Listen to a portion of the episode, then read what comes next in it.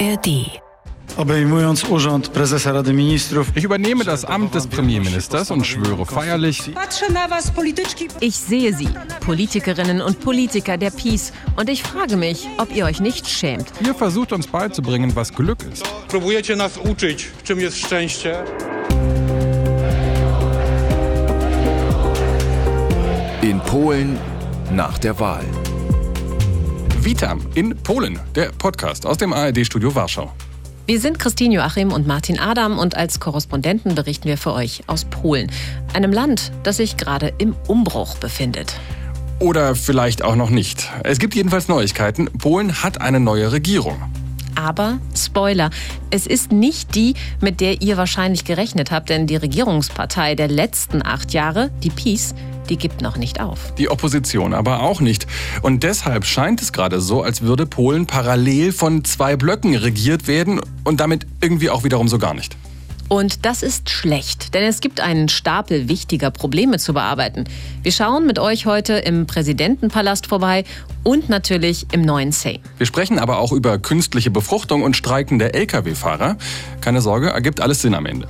In Polen findet ihr in der ARD-Audiothek und auf allen anderen gängigen Podcast-Plattformen. Abonniert uns gern und wenn es euch gefällt, sagt's weiter. Jetzt geht's los. In Polen. Mach mal an. Kapitel 9. Die Zwei-Wochen-Regierung. Strom ist da, Martin. Passend. Äh, wir sind ja hier in einem alten Kraftwerk, in der Elektrownia in Warschau. Elektrownia Powischle. In Powischle, genau. War ein, äh, Stadtteil von Warschau, an der Weichsel direkt.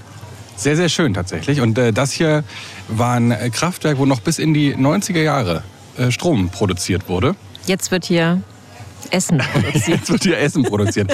Kann ja kein Zufall sein, dass wir jetzt hier sind. Wenn man Warschau so richtig erleben will, also dieses alte Warschau mit dem sehr modernen, das sieht man ja im Stadtbild überall, dann ist das hier ein guter, guter Ausgangspunkt, auch für das ganze Viertel drumherum. Hier ist sehr viel Neues drumherum entstanden zwischen den paar alten Gebäuden, die Ja, ich meine, wir gab. sitzen hier in diesem alten Kraftwerk und direkt auf der anderen Straßenseite sehen wir, weil wir an einem riesigen Fenster sitzen, sind so ganz moderne Wohnblocks. Vor allem sitzen wir jetzt in so einem Food Court, so einer riesigen Halle, wo es so ganz verschiedene Essensstände gibt. Das ist so in diesem so Industrial-Style alles gehalten. Also die haben ja schon versucht, diese alte, diese alte Kraft- Kraftwerk ähm, möglichst zu erhalten. Aber man sieht Ähm. auch zwischendrin immer noch so uralte Schaltkästen. Genau. Ist wirklich schön. Und äh, wenn man bestellt, kriegt man so einen Pieper. Mein Essen ist fertig, Martin. Ich komme gleich wieder. So. Da hast du jetzt aber was ganz typisch Polnisches heute ausgesucht. Ja. Kennst du nicht? Typisch polnische Rahmensuppe. mir war kalt, mir ist kalt, ich brauche was Heißes. Das ist die einzig heiße Suppe hier. Immerhin, wir trinken wieder Herbata Zimowa. Herbata Zimowa. Auch ein bisschen erkältet, da passt das Ja. ganz gut. So, und du? Also ich sehe da jetzt einen Hotdog, Martin. Wo ist da Ja, das pass auf, typisch pass polnische? auf. Ich habe drüber nachgedacht und bin zu dem Schluss gekommen, dass Hotdogs eigentlich die Quintessenz der polnischen Küche sind. Da ist alles drin, was polnisch ist. Pass auf. Gute Wurst, Gebäck, Zwiebeln und eingelegte Gurken. Ah, Das hast du jetzt aber gut die Kurve gekriegt. Ja. Herzlichen Glückwunsch. Okay, guten Appetit. Smacznego. Also die Suppe ist toll, die Rahmensuppe, die polnische Rahmensuppe. Typischer altpolnischer Hotdog. Martin, diesmal warst du ein paar Tage oder eine ganze Woche lang nicht da. Du Die warst ganze Woche. mhm, im Urlaub. Und dann komme ich wieder, erster Tag hier und dann gleich der Knaller. obejmując urząd prezesa Rady Ministrów, uroczyście przysięgam, Ich übernehme das Amt des Premierministers und schwöre feierlich, dass ich den Bestimmungen der Verfassung und anderen Gesetzen der Republik Polen sowie dem Wohl des Vaterlandes treu bleiben werde. Das Glück und Wohlergehen seiner Bürger wird immer mein höchstes Gebot sein, so wahr mir Gott helfe. Das war Mateusz Morawiecki Der alte Premierminister. und der neue. Wir haben eine neue Regierung, Martin. Polen hat eine neue Regierung.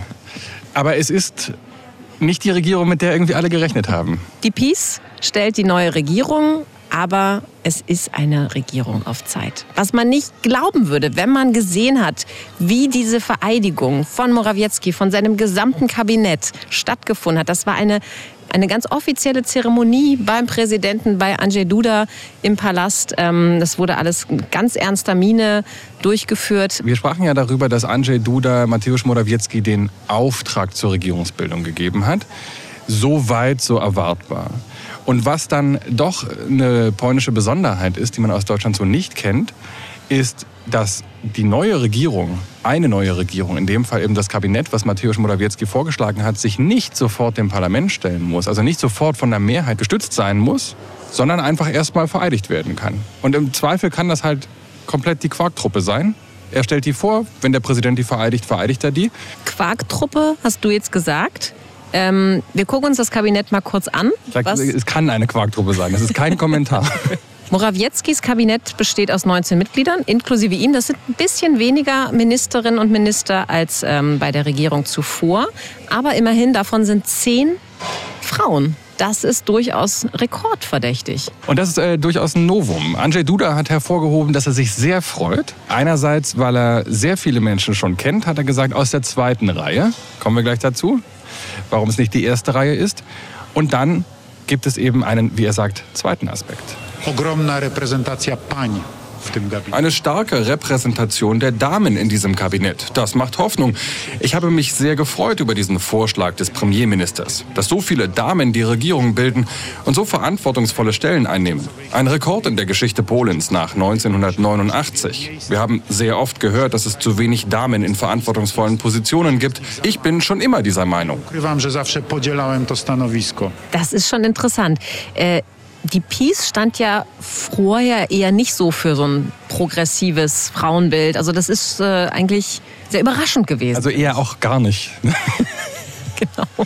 So, und Ja. jetzt stellt sie auf einmal eine Regierung auf mit sehr vielen Frauen drin. sehr viele Frauen, auch relativ junge Menschen. Das hat äh, Morawiecki bzw. Duda, die haben das auch nochmal betont, dass das eine neue Generation ist, die die neuen Probleme äh, äh, angehen soll. Ähm, und es sind, du hast es gerade schon gesagt, vor allem Menschen aus der zweiten Reihe, also ehemalige Vizeminister, Beamte aus Ministerien. Also da kann man sich natürlich fragen, hatte die erste Reihe keine Lust auf diese kleine Show? Es gibt, glaube ich, drei von den 18 Ministern, Ministerinnen plus Morawiecki, die der alten Regierung schon angehörten. Einer davon, Mariusz Błaszczak, der Verteidigungsminister, hat noch wenige Stunden vorher gesagt, er macht da nicht nochmal mit. es war- Und dann ist er doch wieder plötzlich, aufgetaucht. Plötzlich stand er da. Also der Verdacht, dass die erste Reihe sich dieser Demütigung nicht mehr hingeben wollte oder zur Verfügung stellen wollte, der liegt schon nah. Es gibt ja in diesem Kabinett auch zwei Minister ohne Ressort. Also Bestecki ohne Mappe, nennt das sind tatsächlich, das gibt so einen Ausdruck dafür, so einen feststehenden Begriff, äh, Bestecki. Das ist auch nicht weiter erklärt worden. Das, äh, im, Im Präsidialpalast lief diese Vereidigungszeremonie. Dann gab es einen Sprecher und der hat immer gesagt, den Namen der Person, Minister, Ministerin für, was weiß ich, Gesundheit. Und dann kam die Person nach vorne, Handshake, Unterschrift und so. Und in demselben ernsthaften Tonfall hieß es halt, Herr sowieso, Minister Bestecki, ohne, ohne, ohne, was zu sagen. Kriegt, halt- ohne Mappe. Kriegt keine Mappe mit seinem Auf Aufgabengebiet in die Genau, Hand gedrückt. darf aber trotzdem äh, unterschreiben und Geld kassieren. genau. Ich meine, die Leute verdienen natürlich trotzdem. Und kriegen selbst für diese zwei Wochen eine Art Abfindung. Also da kommt schon ein bisschen was zusammen für dieses ganze Kabinett, was da nochmal äh, an Steuergeldern rausgehauen wird. Dabei wissen alle Beteiligten, alle Anwesenden bei dieser feierlichen Vereidigung, dass sie mit 99,99%iger Wahrscheinlichkeit die Regierung mit der kürzesten Amtszeit in der Geschichte Polens sein werden. Ich finde, man hat es niemandem angesehen. Sie haben alle sehr ernst reingegangen. Ja. In zwei Wochen muss sich Mateusz Morawiecki mit seiner neuen Regierung dem Sejm stellen, dem neuen Parlament. Ähm, er ist also vereidigt worden, bevor er im Parlament war und das Parlament zustimmen konnte. Und das muss in zwei Wochen passieren. Und ja, die Mehrheitsverhältnisse sind nicht zu seinen Gunsten. Das wissen die natürlich auch. Und deswegen heißt diese Regierung inzwischen die Zwei-Wochen-Regierung. Also die neue Regierung weiß, dass sie nur für zwei Wochen im Amt sein wird. Die meisten journalistischen Kommentatoren wissen es. Was denken eigentlich die Leute auf der Straße? Wir haben mal gefragt. Da ist zum Beispiel Joanna, 45, und die ist relativ skeptisch, was diese hohe Frauenquote in der neuen Regierung angeht. No fajnie, tylko Ja, das ist ja alles toll. Aber was ändert das jetzt? Wären diese Frauen in der früheren Regierung gewesen? Vielleicht wäre dann jetzt etwas anders. Aber jetzt? Jetzt stellt man Frauen nach vorne und zeigt, dass es schief gehen kann. Die Frau soll ein Gesicht für die Niederlage sein. Man kann da, glaube ich, keine großen Erwartungen haben. Wir haben äh, Krzysztof getroffen, der ist 58, war hier auch unterwegs. Und der sagt, das ist eine Parodie. Seit dem Kriegsbeginn in der Ukraine schaue ich keine Nachrichten mehr, um mich nicht zu stressen. Aber das Wahlergebnis jetzt, das stimmt mich doch optimistisch. Nur was jetzt passiert, also er meint Morawieckis Regierung, das sollte nicht passieren. Es ist schade um die Zeit. Wo ist denn Ihre Mehrheit? Rechnerisch haben Sie keine, es sei denn, es wird noch jemand bestochen. Aber bisher sagen alle Parteien, dass sie sich fair verhalten werden. Ich wünsche mir, dass es bis Ende des Jahres eine neue Regierung gibt, auch wegen der EU-Gelder. W tym roku, bo tam też kwestia tych unijnych środków jest, że, że żeby to się udało. No. Und dann war da noch Olga, die ist 28 Jahre alt. Für mich ist das alles irgendwie unbesonnen und eine unnötige Verlängerung von etwas, was keinen Sinn ergibt. Ich denke, das ist alles nur eine Show. Es ist schwer, da wirklich eine Meinung zu, zu haben. Okay, also zumindest hier in Warschau, muss man ja immer dazu sagen. Besondere Stadt in Polen, äh, wo die Peace nicht allzu gute Karten hat. Aber zumindest hier scheint den Leuten ähm, doch klar zu sein. Oder äh, ist das Gefühl da, dass das eher politisches Puppentheater ist da gerade. Das ist auch in der polnischen Opposition so. Und die Peace hat äh, unter anderem Szymon Hołownia zum Beispiel, dem neuen Sejm-Marschall, über den wir in der letzten Folge ja schon gesprochen haben, vorgeworfen, dass er bei dieser Vereidigung nicht dabei war. Also Oppositionspolitiker eigentlich unterrepräsentiert waren bei diesem feierlichen Moment, wo immerhin eben doch eine neue polnische Regierung vereidigt wurde. Genau, weder also der Sejm-Marschall noch der Senatsmarschall, ähm, die boykottieren das natürlich. Also Michał Szczerba von der KO, von der Bürgerplattform, der hat zum Beispiel gesagt, dass er von diesem Kabinett nicht viel hält, auch dass das jetzt so nach so einem modernen Frauenkabinett aussieht, das hält er für völligen Quatsch. Te nazwiska nie mają kompletnie żadnego znaczenia. Diese Namen haben keine Bedeutung. Diese Personen wurden wahrscheinlich von Kaczynski ausgewählt. Er weiß, dass die demokratische Opposition die Wahl dank der Frauen gewonnen hat. Also zeigt er jetzt weibliche Gesichter in der Regierung. Die fehlten aber in den vergangenen acht Jahren. rządzie, e, których brakowało przez ostatnie 8 lat.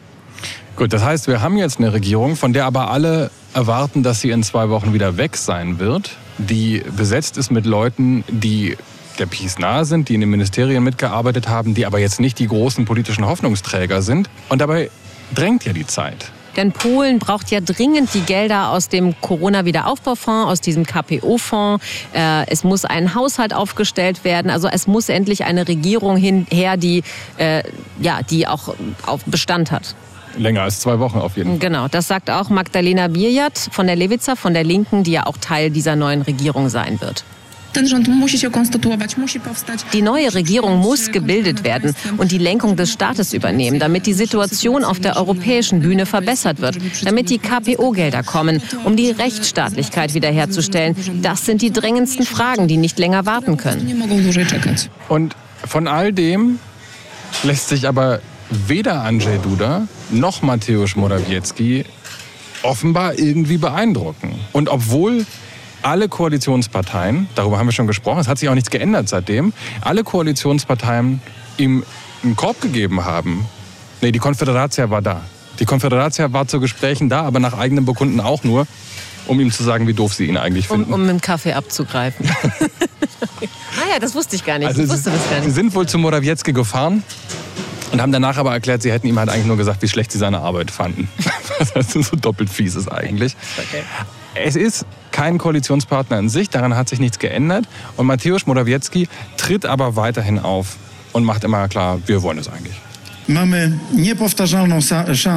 haben die einmalige Chance, eine parteiübergreifende Koalition für polnische Themen zu bilden. Dieser Dekalog der polnischen Angelegenheiten ist kein Programm der Vereinigten Rechten oder von Recht und Gerechtigkeit, Peace, sondern ein politisches Angebot und ein gemeinsamer Nenner der wichtigsten Programmpunkte, die auch den Programmen anderer Parteien entnommen sind. tematów, które wzięliśmy także z programu innych partii politycznych. Eine parteiübergreifende Koalition, sagt Mateusz Morawiecki da. Ne? Also das klingt ja total äh, äh, versöhnlich, irgendwie so Brückenbau. Und er sagt ja auch, dass sie in, eine, in ihrer Koalition auch die Programmpunkte der anderen Parteien mit aufnehmen wollen und so weiter. Klingt nach offenen Armen. Ja, und dann aber so eine Sekunde später switcht er wieder in diesen krassen Wahlkampfmodus und spielt wieder mit der Angst, dass Polen seine Souveränität verlieren könnte. Ihr habt das in den letzten Jahren beobachten können. Nur Polen und Ungarn konnten sich der EU und der EU-Kommission widersetzen. Ohne Regierung, die bei polnischen Interessen hart bleibt, werden sie in der Lage sein, alle völlig zu unterdrücken. Und dann wird es zu etwas Dramatischem kommen, denn der polnische Staat wird in dieser Form nicht mehr existieren.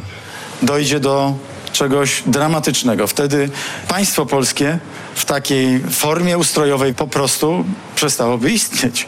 Also, was glaubst du, warum tut er sich das an? Warum tut sich die Peace das an? Ich meine, es ist wirklich, also wenn sie jetzt nicht irgendwie noch eine Wundermaschine haben, wo noch gut 30 Abgeordnete in zwei Wochen rausmarschieren und sagen, wir gehören übrigens auch zur Peace, dann ich würde sagen, das auch nicht rumreißen. Ja. Ich würde sagen, dass, äh, das machen die vor allem für ihre Wähler. Das ist eine Show, die sie für ihre Wähler jetzt, jetzt äh, abziehen, ähm, weil die erwarten das, glaube ich. Die, haben, die sind ja, die hören ja wie wir wissen oder sehen, TVP, Polskie Radio, wo jeden Tag gesagt wird, die Peace hat die Wahl gewonnen. Und was würde das für einen Eindruck machen, wenn die Peace jetzt von vornherein aufgeben würde, sagt, wir haben eh keine Chance, diese Regierung, also eine Mehrheit für unsere Regierung im Sejm zu bekommen. Also ziehen wir das jetzt durch bis an den Punkt, wo es wirklich nicht mehr weitergeht. Ich finde das super gefährlich, dieses Spiel. Mhm. Weil? Wenn ich mir vorstelle, auch die Menschen, mit denen wir gesprochen haben vor der Wahl, die Peace wählen und die TVP schauen Mhm. und wenn, wenn ich mich da reinversetze, dann muss ich doch das Gefühl kriegen, die Peace hat die Wahl gewonnen, weil das erzählen sie auch die ganze Zeit. Wir sind stärkste Partei geworden. Wir haben keine Mehrheit mehr, fällt da ja unter den Tisch. Das kommt ja gar nicht drin vor. Wir sind stärkste Partei geworden. Und dann gibt es eine neue Regierung, ganz offiziell vereidigt vom Präsidenten, mit allem Pomp drumherum. Und Morawiecki ist jetzt zwei Wochen der neue alte Premierminister, tritt im Sejm auf und so weiter. Und wenn dann in zwei Wochen der, der Realitätsschock kommt, dass äh, im Parlament diese neue Theaterregierung, sag ich mal, äh, die Mehrheit nicht kriegt und dann Donald Tusk Premierminister wird, dann, also ich mache mir da schon Sorgen, dass das auf Leute wirkt, wie das ist eigentlich der Staatsstreich, vor dem Jaroslaw Kaczynski die ganze Zeit gewarnt hat. Dann geht ja alles vor die Hunde. Ich sehe das nicht ganz so pessimistisch. Wenn sich aber niemand bereit erklärt, mit der Peace zu regieren, das verstehen ja auch die Peace-Wähler, dann ist das eben nicht so. Und ich glaube, natürlich, vielleicht werden die das am Anfang äh, doof finden. Natürlich findet man das nicht gut, wenn die Partei, die ich gewählt habe, nicht in der Regierung ist. Das geht ja wahrscheinlich jedem Wähler so. Aber sie werden sich da schon an diese neue Realität gewöhnen. Also ich habe jetzt da nicht so große Befürchtungen, dass da jetzt... Ähm, dass das jetzt das Land noch mehr spaltet. Ich glaube, da kommt es eher darauf an, ja, wie sich die Peace in der Opposition verhält dann letztendlich. Also klar, es steht zu hoffen, dass wenn es eine neue Regierung gibt und die ist dann erstmal eine Weile im Amt, und es zeigt sich, dass all diese Horrorszenarien nicht eintreten. All das, wovor die Peace ihre Wählerinnen und Wähler gewarnt hat, also die Rente fällt weg, das Kindergeld fällt weg, die Europäische Union übernimmt ja alles und Polen ist nicht mehr souverän. Ähm, wenn sich dann zeigt, das passiert alles gar nicht, die Hölle hat sich nicht aufgetan, wir können immer noch normal leben, dass das dann schon so ein bisschen zu so einer Entspannung und Versöhnung wieder beiträgt. Aber ich ja, sehe schon, dass das vielleicht die größte und schwierigste Aufgabe einer neuen Regierung wird da wieder alle in, auf den Boden einer Realität zurückzuholen. Und bei mir hallen schon noch diese Aussagen von Jaroslaw Kaczynski nach, über die wir vor zwei Wochen gesprochen haben. Dieses, es ist eine schöne Sache, für das Vaterland Mhm. zu kämpfen und vielleicht auch zu sterben. Ja, wobei ja auch, äh, auch viele Peace-Wähler Jaroslaw Kaczynski nicht mehr ganz so ernst nehmen, ne, wie früher. Aber nochmal, warum tun die sich das an? Ein zweiter Punkt, wir haben schon mehrmals darüber gesprochen, ne, dass, äh, dass die Peace eben noch versucht, ihre Schäfchen ins Trockene zu bringen, noch möglichst viel Staatsgelder irgendwie so äh, zur Seite, beiseite zu schaffen, dass sie auch äh, nach Regierungsabtritt noch davon profitieren. Äh, Mateusz Mora- Morawiecki hat letzte Woche gerade noch die, äh, den Chef der Finanzaufsichtsbehörde nochmal um fünf Jahre verlängert. Und äh, auch bei TVP, Piotr Glinski, der da noch letzte Woche noch Kulturminister war. Er hat auch da die letzten Tage noch genutzt, um die Satzung von TVP so zu ändern, dass der Plan, den oder einer der Pläne, den ja äh, Tusk hatte eigentlich, um wie mit TVP umzugehen, ist nicht mehr richtig funktioniert, ne? Also es gibt äh, verschiedene Szenarien, welche Szenarien wiederum diese äh, werdende Oppositionskoalition haben könnte, um diese Staatsmedien wieder handlungsfähig zu machen. Handlungsfähig im Sinne von ausgewogen berichtend und eben nicht nur Regierungspropaganda. Eines dieser Szenarien ist jetzt offenbar schon verhindert worden. Die Idee war, dass es möglich ist, dass der Kulturminister, der formell als Eigentümer gilt dieser Medien, die auflöst und in so eine Art Übergangsverwaltung überführt. Piotr Glinski, der ja bis Montag Kulturminister, hat dem einen Riegel vorgeschoben, indem er dafür gesorgt hat, dass diese Zwangsverwalter, die Liquidatoren heißt es dann, dass die wiederum Leute von der Peace sein müssen. Also Leute, die jetzt schon dabei sind. Und ja, es wird wahnsinnig viel spekuliert. Wir wissen ja nicht wirklich, was dann der Plan ist und was dann passiert, aber es scheint so, als sei diese eine Option, dieser eine Plan vom Tisch. Die Reaktion aus der Bürgerkoalition war keine Sorge, keine Sorge. Wir haben da mehrere Ideen, mehrere Fahrpläne, wie man diese Medien wieder handlungsfähig machen kann. Und wir sind auf alles vorbereitet, aber wir reden nicht drüber, weil wenn wir jetzt noch eine weitere Idee verraten, Klar. dann kommt die Peace wieder und schiebt da noch mal ihren Regel davor ja, es hat so ein bisschen was von Schach irgendwie. So die Peace ist jetzt gerade am Zug und, und versucht noch so viel wie möglich zu machen, um dann der kommenden Regierung so wenig wie möglich zu ermöglichen. Ja, es ist noch so eine Art Schlusssport, ne? Genau, alles geht, alles was noch geht. sehe, du hast hier zwischendrin noch was anderes zu essen organisiert. Ja, ich brauchte irgendwie noch was Süßes. Jetzt habe ich da aber schon was Polnisches. So eine das ist sehr polnisch. Gofre. Gofre. Eine äh, Waffel. Genau, Waffel. Also eigentlich sieht es aus wie eine belgische Waffel, müssen wir mal ehrlich sein. Also ehrlich gesagt sind es einfach vier Fünftel Sahne. Dann ist noch irgendwie Sirup drüber und unten ist eine Waffel dran. Ein Apfelmus Ach so. ist auch noch dabei. Und schmeckt? Schmeckt super. Schmeckt wie ein Apfelkuchen in Waffelform. Was wir mal vielleicht noch besprechen müssten, ist, wie es denn jetzt weitergeht. Genau. Martin, Genau. mach du das kurz, ich habe den Mund voll. Genau. Während du isst. Danke. Mache ich kurz den Zeitplan. Also diese neue Regierung ist jetzt vereidigt und am 11. Dezember wird es diese Vertrauensfrage, also die Abstimmung im Sejm geben und bei der wird sich dann eben aller Wahrscheinlichkeit nach zeigen, Morawieckis Regierung hat keine Mehrheit und ist damit durchgefallen und dann geht die Initiative, jemand mit der Regierungsbildung zu beauftragen, geht nicht mehr an den Präsidenten zurück, sondern diesmal an den Sejm, also ans Parlament. Und das wird mit Mehrheit entscheiden und die Mehrheit ist dann eben von der Oppositionskoalition, sprich Donald Tusk wird beauftragt. Und dann ist spannend, was passieren wird, weil in der Theorie könnte dieser Entschluss kommen, also hey Donald, du bist jetzt dran. Und dann sagt Donald Tusk, super, wir sind vorbereitet. Ich habe hier meine Regierungsmannschaft, ich habe hier meinen Koalitionsvertrag, wir können sofort abstimmen. Und Shimon Horovnia, der neue Sejm-Marschall, der hat auch schon angekündigt, dass diese Sejm-Sitzung einfach laufen wird. Die wird so lange laufen, bis es da eine Entscheidung gibt. Bis das Parlament, also bis der Sejm abgestimmt hat. Bis der Sejm abgestimmt hat. Und dann ist aber noch der entscheidende Punkt, was macht Andrzej Duda und wann macht er das? Mhm. Genau. Der, Aha, muss ihn ja noch, der muss ihn ja noch vereidigen und dann ist er ja erst im Amt, der Tusk. Und der hat ja schon gesagt, dass er am 12. Dezember in der Schweiz sein Er muss erstmal ganz dringend wieder Er weg. in die Schweiz. Wie nach der Wahl, als er erstmal ganz dringend in den Vatikan musste. Genau. Genau, dann muss er ganz dringend in die Schweiz. Jetzt gehen die Vermutungen in die Richtung, dass es eine mögliche Vereidigung geben könnte am 13. Dezember. Und auch das ist natürlich kein zufällig gewählter Tag. Es Nee. ist unfassbar, finde ich, wie all diese Tage in der polnischen Politik immer so eine symbolische Bedeutung haben. Der Jahrestag des Kriegsrechts. 1981. Genau, am 13. Dezember 1981 hat äh, General Jaroselski quasi, um die Solidarność niederzuschlagen, also gegen die Proteste, äh, die damals äh, gegen die kommunistische Regierung liefen, das Kriegsrecht ausgerufen. Also de facto erklärt, Polen befindet sich im Krieg, Panzer waren auf den Straßen, Ausgangssperren, keine Demonstrationen mehr und die Menschen mussten in den Untergrund gehen. Äh, Lech Wałęsa ist damals verhaftet worden.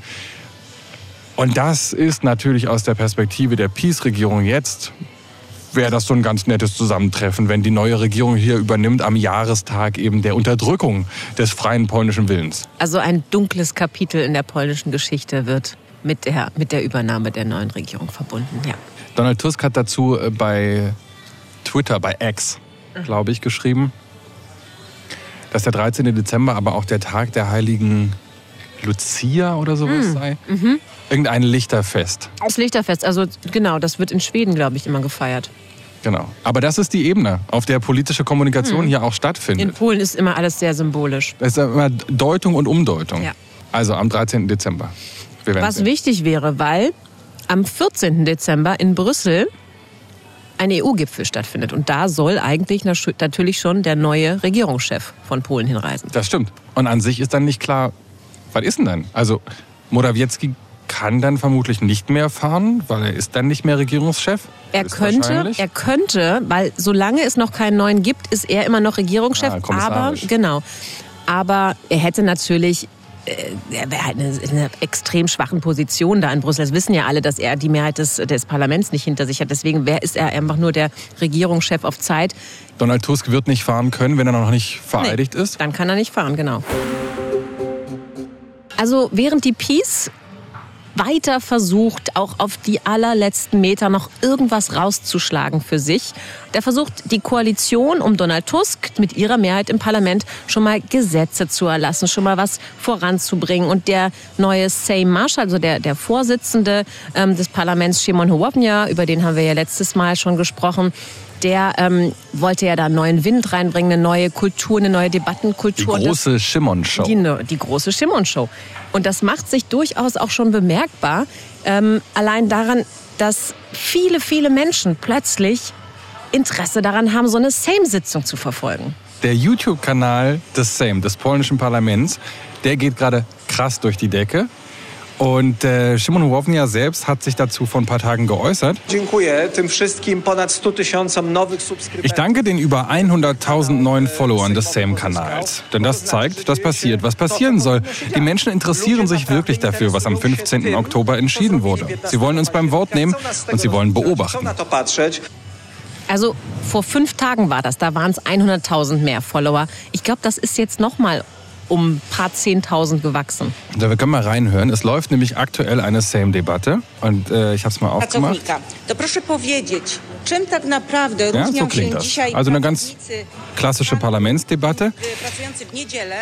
Heute Morgen haben wir nachgeschaut, da hatte der Kanal in Summe 235.000 äh, Abonnenten. Das war, na wann, vor vier Stunden vielleicht. Inzwischen sind es 257.000 und den aktuellen Stream schauen knapp 65.000 Menschen. Wahnsinn. Und das ist viel dafür, dass es, das ist eine Parlamentsdebatte. Also ihr hört es im Hintergrund, ich mache mal wieder aus jetzt. Und in den sozialen Medien, da gibt es da so Kommentare wie, ich gucke kein Netflix mehr, ich gucke jetzt Same. Genau, Sameflix. Genau, ich binge jetzt Same.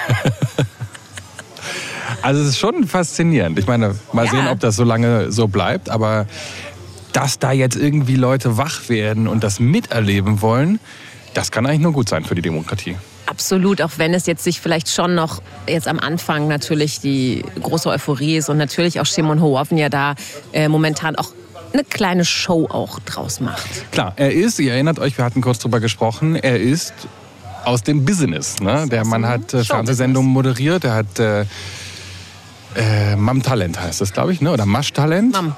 Mam Talent, also quasi die, die polnische Talentshow äh, moderiert und ist jetzt eben Parlamentspräsident.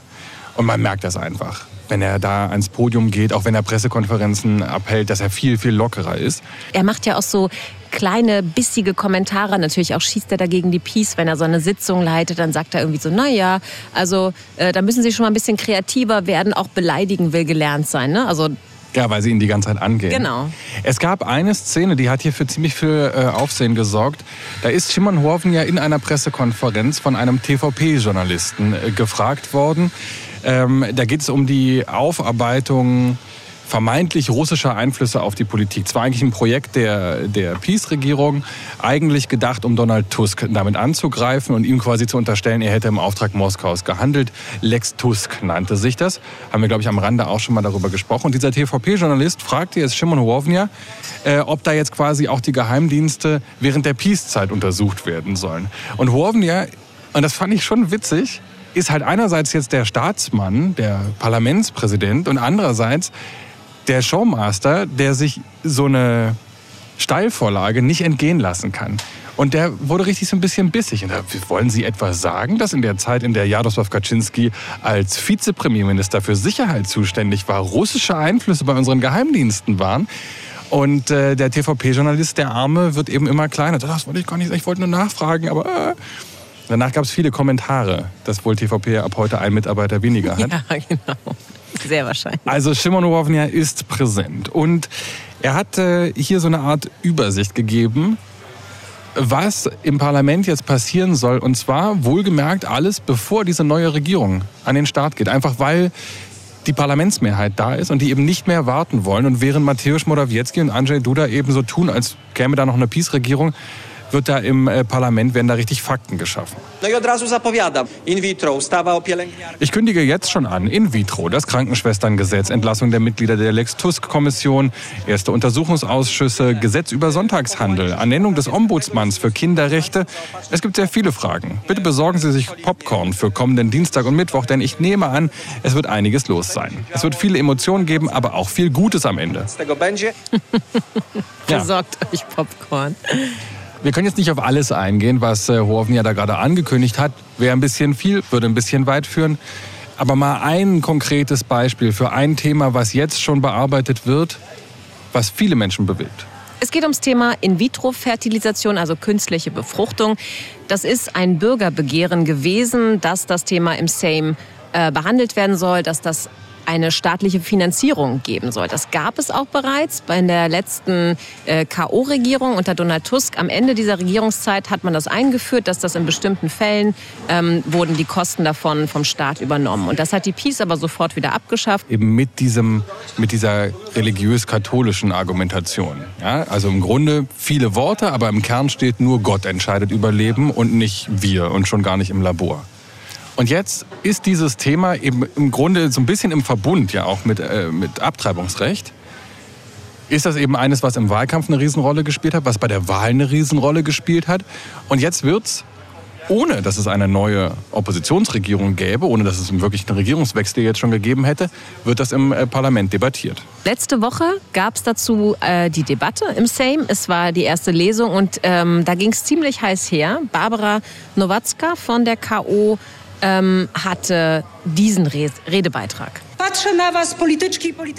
Ich sehe Sie, Politikerinnen und Politiker der Peace, und ich frage mich, ob ihr euch nicht schämt, ob ihr euch nicht schämt, dass ihr die Menschen verletzt habt, dass ihr den Familien das Glück genommen habt. In den letzten acht Jahren habt ihr eine Politik der Verachtung gegenüber Kinder aus In-vitro-Verfahren gemacht, gegenüber ihren Eltern und Familien. Wir leben im 21. Jahrhundert. Jeder von uns kennt eine Person, die dank dieser Methode zur Welt gekommen ist. Diese Familien sollten heute vom Sejm hören, entschuldigen Sie diese Schande. Und es gab natürlich Gegenrede von der Peace. Pavel Schrott hat dazu gesprochen. Für die Peace ist der frühere Leiter der Präsidialkanzlei, ist jetzt als Abgeordneter für die Peace im Sejm.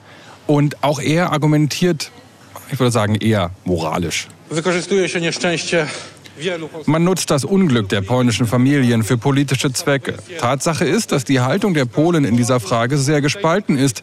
Und es ist keine gute Lösung, die ihr jetzt bringt, einen Teil der Polen mit Rückständigkeit und Aberglaube zu beleidigen. Das wird dieses Problem nicht lösen. Ihr versucht uns beizubringen, was Glück ist. Also die Peace bleibt sich treu, okay, aber sie ist jetzt zum ersten Mal wieder gezwungen, ist zumindest mein Eindruck, ihre Position zu vertreten. Die müssen jetzt im Sejm sich richtig erklären. Und zwar, um argumentativ irgendwie Boden gut zu machen. Es reicht nicht mehr, einfach irgendwas zu sagen, weil man ist eh in der Mehrheit und kann machen, was man möchte. Und Shimon Horfenja hat das ja gerade auch schon im O-Ton gesagt. Da sollen jetzt wirklich ganz schnell grundsätzliche Fragen angegangen werden, wie eben das Thema künstliche Befruchtung, aber auch Untersuchungsausschüsse zur Aufarbeitung der acht Jahre Peace-Regierung. Das Signal ist eben, wir warten jetzt nicht mehr. Sollen die ihr politisches Theater spielen? Soll Morawiecki noch zwei Wochen seine Regierung bekommen? Hier wird jetzt Politik gemacht. Aber manche Dinge, die kann die noch nicht im Amt befindliche Regierung einfach nicht angehen. Die bleiben im wahrsten Sinne des Wortes auf der Strecke. Boah, ein Ja. Wortspiel. Es geht um Lkw-Fahrer. Ja, Lkw-Fahrer in einem kilometerlangen Stau an der Grenze zur Ukraine, also polnisch-ukrainische Grenze. Da geht es darum, dass die sauer sind, dass ukrainische Fahrer seit dem seit dem Krieg in der Ukraine keine Transportgenehmigung mehr brauchen, um in die EU einzufahren. Die EU-Länder haben das damals äh, äh, erlassen ähm, letztes Jahr, weil natürlich die ganzen Waren, die aus der Ukraine sonst übers Schwarze Meer gegangen sind, jetzt da nicht mehr rauskommen und irgendwie aus dem Land müssen. Das Problem scheint jetzt zu sein, aus Perspektive der polnischen Lkw-Fahrer, dass sie auf einmal Konkurrenz haben auf ihrem eigenen Markt. Denn die ukrainischen Transportunternehmen fahren, so zumindest der Vorwurf, in die Europäische Union rein und fahren dann innerhalb der Europäischen Union. Genau. Von A nach B. Die nehmen Aufträge entgegen, von, äh, die halt zum Beispiel von Deutschland nach Polen oder von Polen nach Deutschland, die eigentlich sonst die polnischen Fahrer genommen haben, ab, übernommen haben. Genau, also abseits der ursprünglichen Idee, dass man einfach der Ukraine den Export weiterhin ermöglicht. Und dieses Problem betrifft nicht nur die polnischen Lkw-Fahrer. Einerseits haben vor einer Weile schon mal mit äh, deutschen Produzenten gesprochen, die in der Ukraine produzieren. Da geht es viel um Autoteile, Auto, äh, die zugeliefert werden, die jetzt aus der Ukraine zum Teil nicht ausgeführt werden können. Und Artur Izdebski, mit dem haben wir gesprochen, das ist einer von denen, die diesen Lkw-Streik jetzt mitorganisieren, der sagt, auch das Lkw-Problem, also die Konkurrenz durch ukrainische äh, Transportunternehmen, die wird bald nicht mehr nur ein polnisches Problem sein. To wszystko będzie się przelewało w głąb e. Das alles wird auch bald weiter drinnen in Europa passieren. Es ist nicht so, dass darunter nur Polen leiden wird. Bald werden diese Wagen auch durch Deutschland, Frankreich und die Niederlande fahren. Und andere EU-Länder werden das auch merken. Wir als erste Frontlinie haben es als erstes registriert. Wir versuchen es zu stoppen, aber die Effekte sind so, wie sie sind im Moment. Ale efekty są, jakie są na tę chwilę. Und diese Proteste, die finden ja nicht erst seit gestern statt. Die Lkw-Fahrer haben sich an die EU-Kommission gewandt, sie haben sich an die polnische Regierung gewandt mit ihren Forderungen, dass eben äh, die, die Regelungen wieder wie vor dem Krieg eingeführt werden sollten. Bis jetzt ist nichts passiert, es gab keine Reaktion. Das liegt im Falle der polnischen Regierung natürlich daran, dass sich da niemand mehr für zuständig fühlt. Die alte Regierung möchte diese heiße Kartoffel möglichst nicht anfassen und die neue kann de facto noch nichts machen. Unsere Proteste dauern schon seit März dieses Jahres. Die polnische Regierung sagt dazu nichts. Auch die Transportunternehmervereine reagieren darauf nicht. Ich weiß es nicht, wie es wird, wenn wir eine neue Regierung haben. Die Regierung von Morawiecki hätte die Möglichkeit, die Genehmigungspflicht wieder einzuführen. Aber wie man sieht, nutzt sie sie nicht. Man sieht keine Maßnahmen und keinen Willen, um polnische Transportunternehmern zu helfen. Wenn ihr euch also gefragt habt, hä, warum erzählen die mir auf einmal was von Lkw-Fahrern? Das ist der Grund. Wir sind hier politisch in Limbo. So, es passiert nichts und es gibt wirklich große Probleme auch im Land und niemand scheint sich dafür zuständig zu fühlen, weil die einen noch nicht können und die anderen damit beschäftigt sind, noch irgendwie Regierung zu spielen. Und zu diesem Lkw-Streik, äh, der ja schon eine ganze Weile läuft, gibt es auch Wortmeldungen aus Kiew zum Beispiel, dass der dortige Vizeverkehrsminister wohl gesagt hat, er würde ja gerne mit der polnischen Regierung jetzt mal verhandeln, aber er, er weiß nicht mit wem. Er weiß nicht, wen er anrufen soll, mhm. weil hier eben seit Wochen alles im Umbruch ist. Polen hat also gerade eine Regierung, die in zwei Wochen sehr wahrscheinlich als die mit der kürzesten Amtszeit in die Geschichte des Landes eingehen wird. Die einen sehen das als Schmach für die polnische Demokratie. Die PiS aber führt das Theaterstück ganz bewusst auf und weiß es für ihre Zwecke zu nutzen. Posten für die eigenen Leute, staatliche Gelder und möglicherweise belastende Unterlagen. Um all das muss man sich ja kümmern. Wichtige Probleme im Land, aber auch in Europa werden deshalb nicht angegangen, auch wenn die Koalition um Donald Tusk die Möglichkeiten, die sie jetzt schon hat, so gut es geht nutzt. So wie der Zeitplan gerade aussieht, muss Polen noch bis Mitte Dezember warten, bis es dann die nächste neue Regierung hat, die, die eigentlich gewählt wurde. Alles deutet auf den 13. Dezember hin, ein symbolisches Datum in der polnischen Geschichte. Und wenn dann tatsächlich eine neue Regierung mit Donald Tusk kommt, dann werden Christine und ich hier eine Weile alle Hände voll zu tun haben, um darüber für die ARD zu berichten. Das heißt, wir werden es leider nicht schaffen, diesen Podcast pünktlich für Donnerstag in zwei Wochen zu produzieren. Also tragt euch schon mal ein, in Polen treffen wir uns wieder ein paar Tage später, also am Montag, den 18. Dezember. Und wer bis dahin weiter Geschichten aus anderen spannenden Ländern hören will, dem empfehlen wir Welt macht China. Dort berichten aktive und ehemalige ARD-Korrespondenten und Expertinnen aus dem Land und über das Land. Und sie räumen nebenbei auch mit ein paar Klischees auf. Welt macht China gibt's natürlich auch in der ARD-Audiothek. Und wir sind am 18. Dezember wieder da. Do usłyszenia. Auf Wiederhören. Tschüssikowski.